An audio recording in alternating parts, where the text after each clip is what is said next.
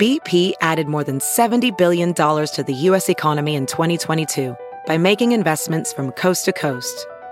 Investments like building charging hubs for fleets of electric buses in California and starting up new infrastructure in the Gulf of Mexico.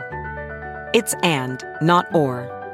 See what doing both means for energy nationwide at bp.com slash investing in America.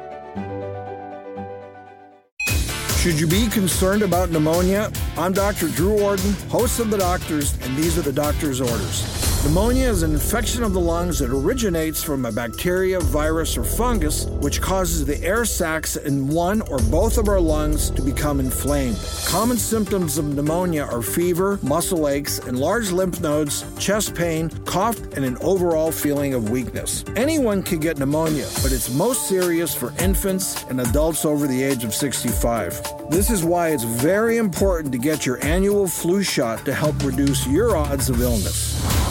For more information, log on to thedoctorstv.com.